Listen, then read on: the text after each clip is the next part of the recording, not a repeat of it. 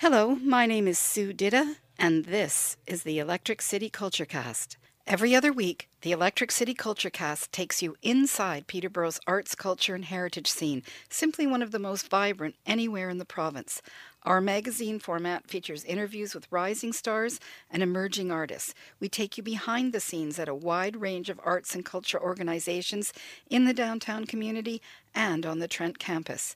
We delve into the issues that people are talking about, bring you up to date on the latest news, reviews, and happenings, and provide you with information and advice on what to see and how to advance your own arts practice. We broadcast every other week on Trent Radio, and all of our shows will be available as podcasts. Hello, my name is Su Ditta, and this is the Electric City Culture Cast. We're coming to you today from the studios of Trent Radio. You can find us on the radio dial at 92.7 FM. And I have in the studio with me today two of my favorite people in Peterborough, two of my favorite men in Peterborough. They are both poets, Justin Million and Gordon Johnston. And welcome, gentlemen. Thank you. It's good to see you. Hello, Su. And at, if at any time during the broadcast you feel like breaking into verse, please go ahead. I also want to give a big shout out to Mauricio, who works with Trent Radio, and he's also on the board of EC3 and Peterborough Independent Podcasters. He's been our producer for the last half of the series this year, and the series you're listening to is called I'm an Artist. And EC3 has been working hard this year to bring Peterborough's best and brightest and most active artists to the airwaves on the show and on a podcast that will be available on our website just shortly after this show airs. Um, on Wednesday. So, two great poets here, very different um, artists, very different approaches to poetry as an art form, uh, different generations. And I thought we'd start out today just. Um, this is a, might be a tough one, but I'm wondering, Gordon, if you can tell us what was the first poem that you read that made you think this is something special and I think I'll pay attention to this for the rest of my life? Oh, what was what moved me as uh, as a kid, as a poet? Poetry, I don't know. Uh, it was surprising to me the other day to find a notebook that my mother had filled with poems that I wrote when I was very young. Oh, lovely. Um, which will, in fact, you know, be burned before you know, I die. Um, but they they were where I began, and when I look at them, it must have been ballads. It must have been, you know, Scottish ballads and and romantic poets and so on, because they are, I mean, they are extremely bad, but they in fact imitate. Um, you know, ballad meters and ballad rhymes and so on. So there must have been something in the rhythm of, of ballads and maybe uh, maybe you know Keats' La Belle Dame sans Merci. I don't remember specifically. And where do you think those came into your life? It's hard to say because we weren't particularly uh, a family of books, but I must have been discovering it on my own.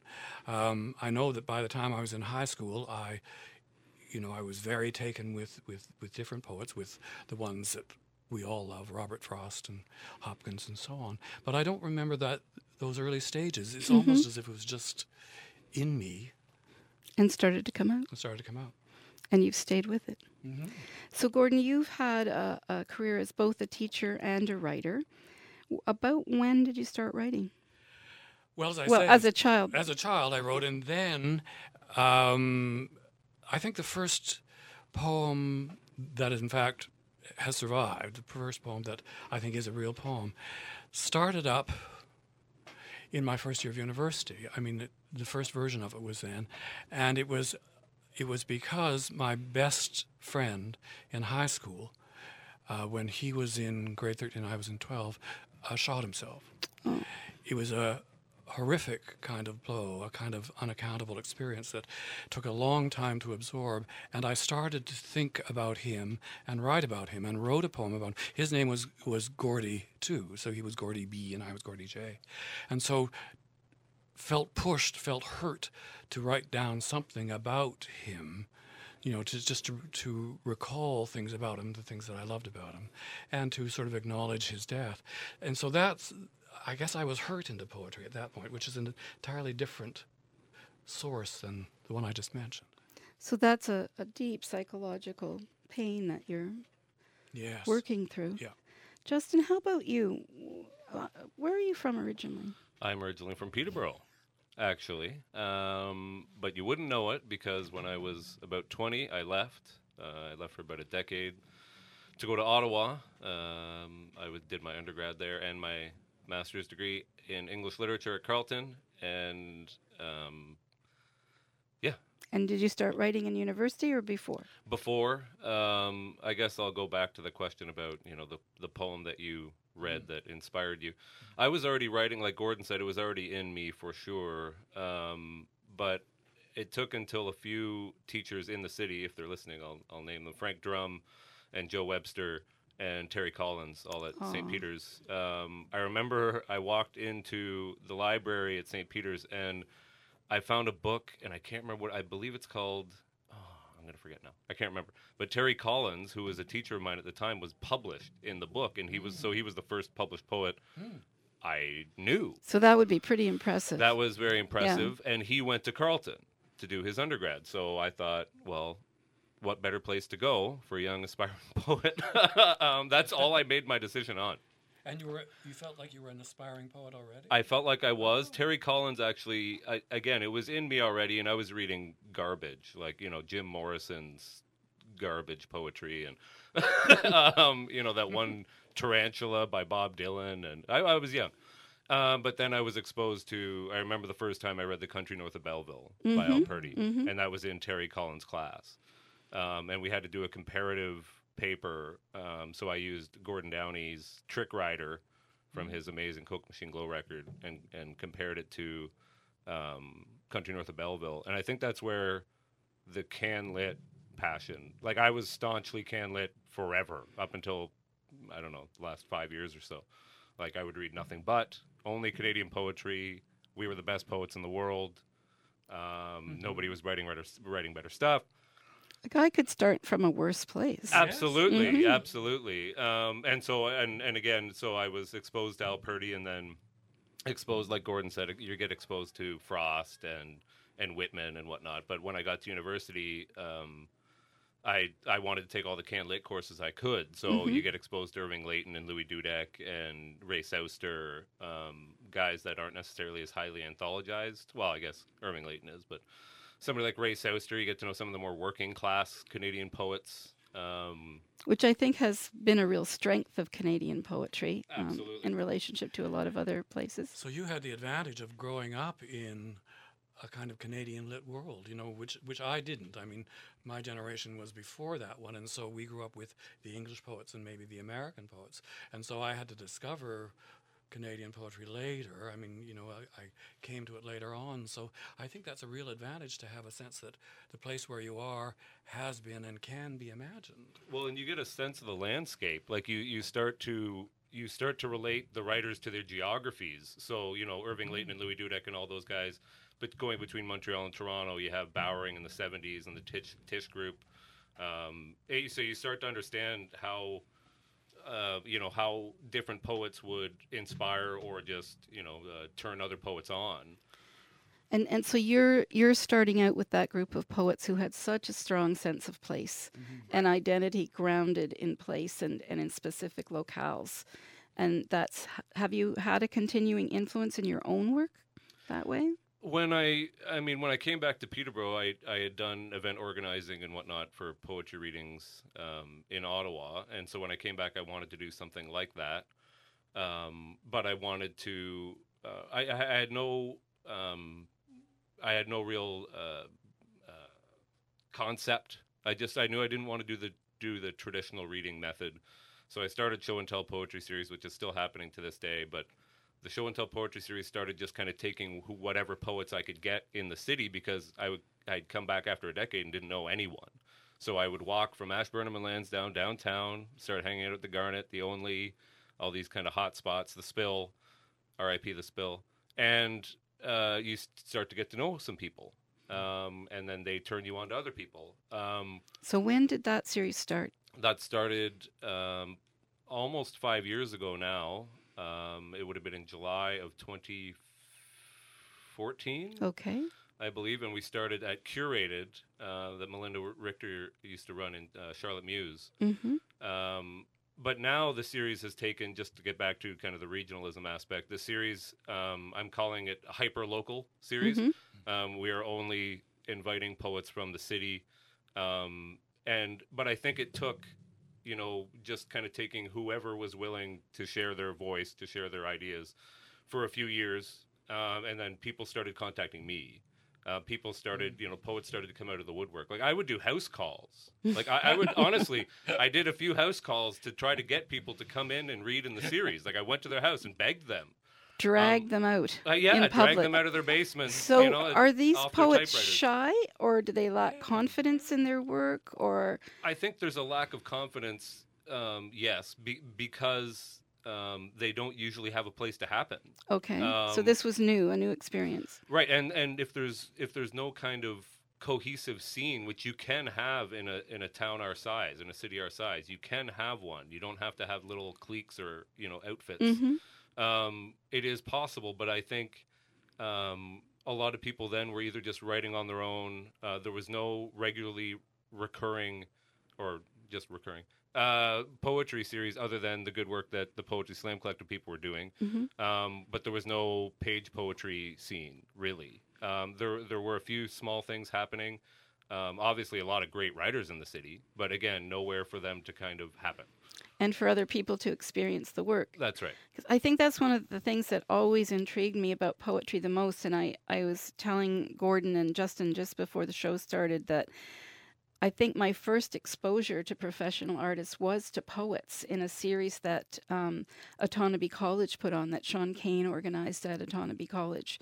And it would have been that early generation of Canadian poets, mostly men coming, um, but they were great orators. Um, and I think that can be a huge leap for some poets. How do you move from the page to the public performance? Gordon, how how has that been been for you? Did your has your teaching supported that? Was it hard to, to do that? The relation between page and And, s- performance? and yeah. performance. Yes, I think teaching must be a part of it. I think maybe, um, you know, a, a theatrical experience as well does it. That is the sense that that uh, the poem can be dead on the page, but it can be brought to life by someone who knows how to read and so on. Not all poets are good readers. Is that fair to say? Mhm. That's Chancellor? extremely fair. To say. um, and but it's important, I think, that the that the poems be heard well. And so, yes, I would say my teaching and, and maybe some of the teaching and the, the theater experience has been a part of. So what tell I mean I know your theater experience, but tell us a little bit about your theater experience. Well, haven't done it for a while, but when I first arrived in Peterborough, I was a part of the Theatre Guild stuff and, and part of Theatre Trent as well, and so did some directing and some performing um, f- at both places, Theatre Trent and and uh, the Theatre Guild. So I just, Gordon, I'm going to ask you one quick question. You talked about ballads being a clear um, influence when you were writing poems as a young kid. Tell me, if you can, a little bit about the trajectory of your work. Like, if you think of your first mature pieces, things that you were proud of, what, what were they like, and where's your work now? Uh, I haven't thought in these terms, Su, so it's probably good for me to do it. Um, other than that poem I told you about Gordy, I don't remember anything that I wrote as an undergraduate, which is probably just as well. um, then, once I started teaching here, I was suddenly in the middle of a project, I don't know how it happened, um, that ended up as a book called Inscription Rock, in which I was trying to imagine the North Shore of Superior because that's where I grew up. I needed some way to think about it and to think about it historically and visually and so on. And so, curiously, I invented um, uh, a voyageur type figure whose brother was Auguste Mariette, who was the great Egyptologist. And I ended up constructing a double story. One, Auguste Mariette actually was the author of the story that, that uh, Verdi based his uh, opera Aida on. So I have uh, Auguste Mariette, and I have the Egyptian story from the 17th dynasty, and I have uh, Mariette's brother, this invented figure. And so it was a way of trying to get at the North Shore, really through the, the pictographs, which I related then to, the, to the hieroglyphs. So that's a very curious place to start in a way, and I haven't really gone back to anything like that since then. Um, the poems since then um, came from different places, um, I could never really account for them. They happen when they do. I don't know whether that's you know true for you, Justin, as well. But but often it's on a walk or it's like two in the morning and you can't sleep, and you know you've got about 20 lines and you think, well, now I have to get up because I'm not going to remember them. so they just come when the they midnight come. poet. The midnight, that's right. Or or the walking poet, and there are lots of famous walking poets where you can get about 20 lines and you think, well, I better get home because I'm not going to remember all of these. And so so poems just started to happen and and um, and be collected and so on. Um, and so they got collected um, in in a book called Small Wonder. Hmm Um, Great book. oh, thank you, Justin. Get small wonder. um, that in fact got published by Little Fishcart Press, which was a group of, of uh, my students who started their own press, uh, Jeremy Dodds and, and Josh Trotter and Gabe Foreman. Um, and so they put together this collection for me and talked Don McKay into, into editing it. Um, Don McKay. Yeah, Don McKay. Don McKay.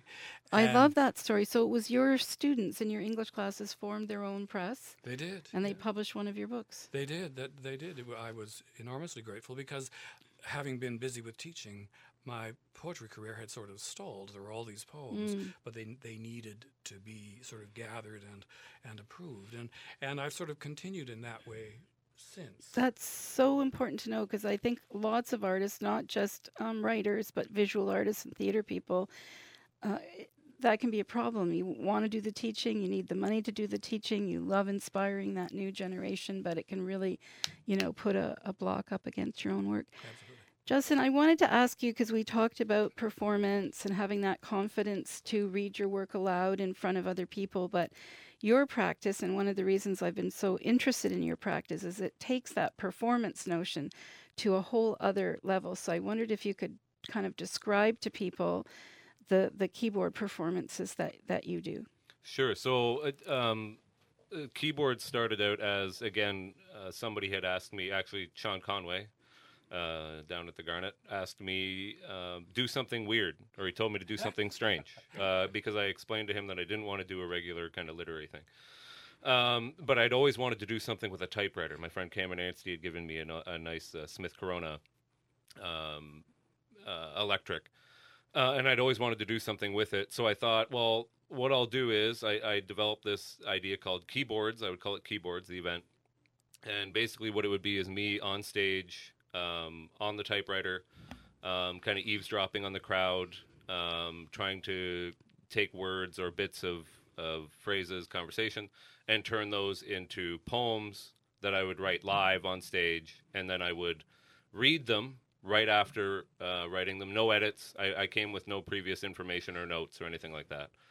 Uh, and then I That would. takes huge courage to do that. well, it was it wasn't easy the first little while. Um, that's for sure. Um, because I mean, you're you're kind of in a sense walking into the lion's den for a lot of poets. Like it's a it's a bar, um, a self-proclaimed dive bar at that, full of regulars who really just want to sit and hear their own voices rather than yours.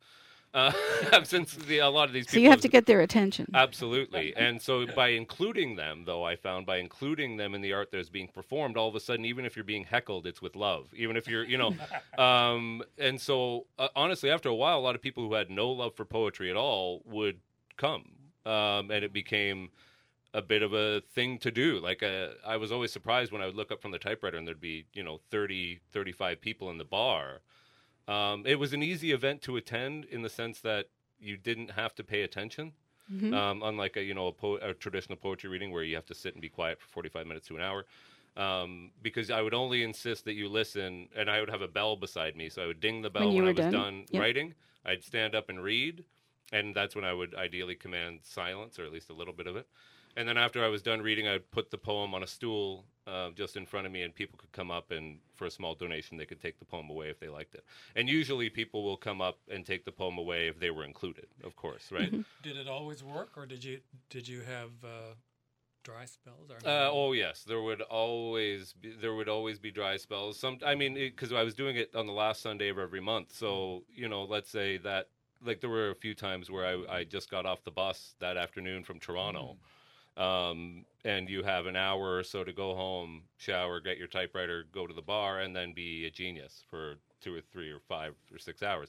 Well, that's not like I like to say, they're not all winners. Um, but so I was numbering the poems, and I got to poem number 500 in sep- in August, and then I stopped. Okay. So the series is over. I figured I'd stop when I got to 500, but my friend Cameron Anstee, who ironically, wow, I never thought of it this way, who gave me that typewriter that inspired me to do it, uh, he runs Apartment 9 Press in Ottawa, and he's actually going to publish a keyboards book, trade book. Great. Uh, that'll be out likely in August or September. So it will include actually the poems that no one took, Okay. uh, you know, because I put them on the stool, and sometimes people wouldn't take them. So it's I, I'm pretty sure it's the only trade book in Canadian poetry history that's filled with rejections. Rejected poem. Lonely poems. Yeah, lonely, lonely poems. Just um I'm just going to follow up if I can a little bit on that. So I- think for people who live in Peterborough that's a very iconic event.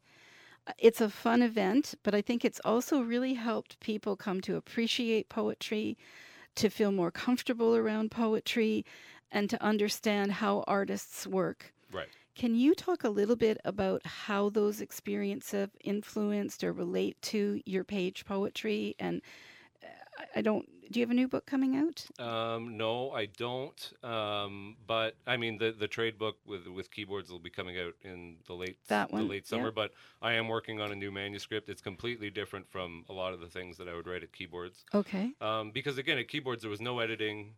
Um, Hmm. you you would just kind of if you made a mistake, like I would sometimes X out things on the typewriter, Mhm. um, kind of old school redacting. Um, but I, I would just I would just push forward. There, you just have to reckon with what you already have.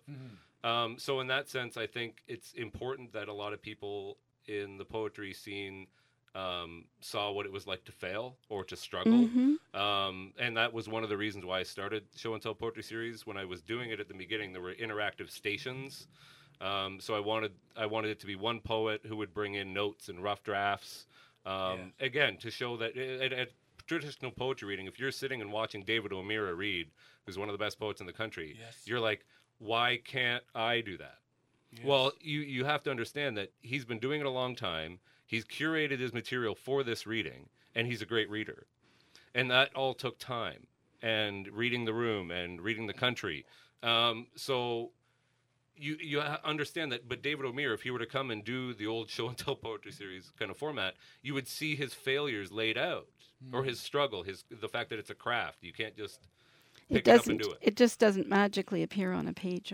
the quality doesn't, but you can start writing at any time. Uh, and I think that the typewriter also turns people on, just in terms of it, by virtue of the the- like, what is that? What's that sound? There's something visceral Right, about it. right. Do you have a new work coming out, Joe Gordon? Uh, yes, I do, or yes, I hope. The uh, the the latest uh, book that I've put together is a series of three sequences um, that just evolved, and uh, I've had expressions of interest, and I don't feel prepared to say any more than that right now. Expressions of interest are good. And Justin, your your work outside of the keyboard performances, the manuscript that you're working on, can, can you tell us a little bit what it's about, or is it Um, too sensitive? no, no. I, um, it's uh, something I've been working on for a few years now, but I've been sidetracked by doing organizing the series and doing keyboards and whatnot. So I'm finally coming back to it. Um, basically, I've been uh, reading a lot of uh, kind of high science that I don't pretend to understand. Like you watch a TED talk about quantum mechanics and whatnot. Um, trying to kind of pick out something about that related to something observational, uh, something kind of in our everyday lives to kind of bring this high-minded science down, so that we realize that you know this stuff um, might sound all you know like sci-fi and uh, but it's happening to us uh, whether we want to believe it or not. Um, you know, like mice regrowing limbs, you know, and the and the possibilities of that in in, in humans. Like that's not too far away. I don't think we really think about stuff like that too much. Unless Um, we've read a lot of Margaret Atwood. That's right. Yeah, that's right. And then we've thought about it way too much. Too scary. that's right. Um, I have this sense that poetry is kind of having a renaissance or a revival in Peterborough right now. When I was a student, it was really hot. There were all kinds of poetry groups. We went to readings regularly. Is that true? Is that happening? I would I would say so, um, and I think it's because of a lot of good work that a lot of really good profs are doing at Trent, for instance. Um, like I'll point out Jeanette Platana and Rob Winger specifically. Rob Winger was a prof of mine at Carleton, so it's kind of funny that we both ended up landing here. Um, I was actually in his very first fiction class when he was nominated for the Governor General's Award for his amazing Muybridge's Horse. I just had a note from him about Chicken Scratch. Have you seen that as well? Yeah, Chicken Scratch, the first year uh, poetry publication. Um, Rob is Rob is organizing that. There's also Absinthe magazine there that I believe will publish poetry. There's also a new Zora magazine. That's the feminist. Yeah, that's right. Yeah. Um, and oh, am I forgetting? Peterborough Presents. Oh, I- oh no, that's me. That's. That's I me. want you to talk about that a oh, bit. show and tell poetry series. Yeah. Um, well, and Bird Buried Press. Uh, Bird Buried Press. What's Bird my- Buried Press? That's my uh, lovely partner's press, Elisha Rubacha's press, um, and Okay. we uh, we we only publish uh, writers in Ontario. Um, we are we had an open uh, uh, open submissions for a while, and we're overrun. Hmm. Um, but again, now it, it's felt like with Show and Tell and Bird Buried Press, for instance, that like I've been saying lately, it's kind of felt like for the past few years we've been going uphill, and now it's starting to go the other way. People are starting to send. Come to you. people are starting to come to us That's fantastic. um, which is that's all you can ask for. We only have two minutes left. I know, Gordon, you want to say something, then I have one last question. Okay, I just want to give a little bit of historical context to the sort of the poetry scene, and and uh, give a nod to Betsy Struthers because I can't remember how many years ago, but Betsy got a bunch of us together at, at Trent and said we need some organized way of bringing writers to the community, and she was interested, and so Writers Reading was created at that point largely through her initiative, Okay. and it was always devoted to local writers as well as writers from and she's a very fine and well-known writer Very. herself. absolutely. Uh, I have one last question, and then I, because I have to make an announcement. If I'm someone who maybe read poetry in university and uh, it's kind of drifted away, you know, I'm mostly reading novels and nonfiction and watching fantasy series on Netflix. If there was one poetry book people in Peterborough should read this year, what would it be? Oh my goodness! What's your go-to volume these days? By a Peterborough writer sure. from this year. yeah. My God. No, no, I don't mean it has to be published this year. Oh. Just what should they start with? oh my goodness! Gordon Johnston's Small Wonder. Gordon Johnston, Small Wonders. It's a great book. Where can I- we I'm get not that book, that 'cause Gordon? He's here. And you can't even see me twisting his arm. um, Or- I would say the best advice is to get a good anthology of Canadian poets, and there, there are a number of them around, Mm-hmm. and just flip around in it. Just find things you like. That gets you started. That gets you cranked out. Go to Hunter Street Books and chat with Michelle Berry. She's got all kinds of great Great idea. books and great ideas. I want to thank you both for coming into the studio. The time goes so fast. We could have easily done an hour and we're wrapped up. Two of Peterborough's most interesting, engaged, and just lovely human beings, as well as excellent artists. You know, poetry, I think, I'm going to say something corny. I don't care, soothes the soul. Um, we need a lot of that right now. And if you want to be part of recognizing a favorite poet, I hope you'll go to the Electric City Culture Council website. Just Google that and uh, check out the Peterborough Arts Awards. Nominations are due in about a month, and um, it's a multidisciplinary um, awards program $2,000 cash award for Best Emerging, Best Mid Career, and Senior Artist living in our community, and also Best Indigenous, Outstanding Indigenous Artist. And cash is always great, but really having the recognition of your community, it's a peer jury that makes the decision. I know from talking to many artists is important. So please check it out and nominate your favorite local poet. Thanks to you both. Good luck with your work. Thank you, Su. Thanks, Su. And thanks, Mauricio and Trent Radio. Watch Thanks, for the p- podcast on our website and tune in again soon to the Electric City Culture Cast. Bye.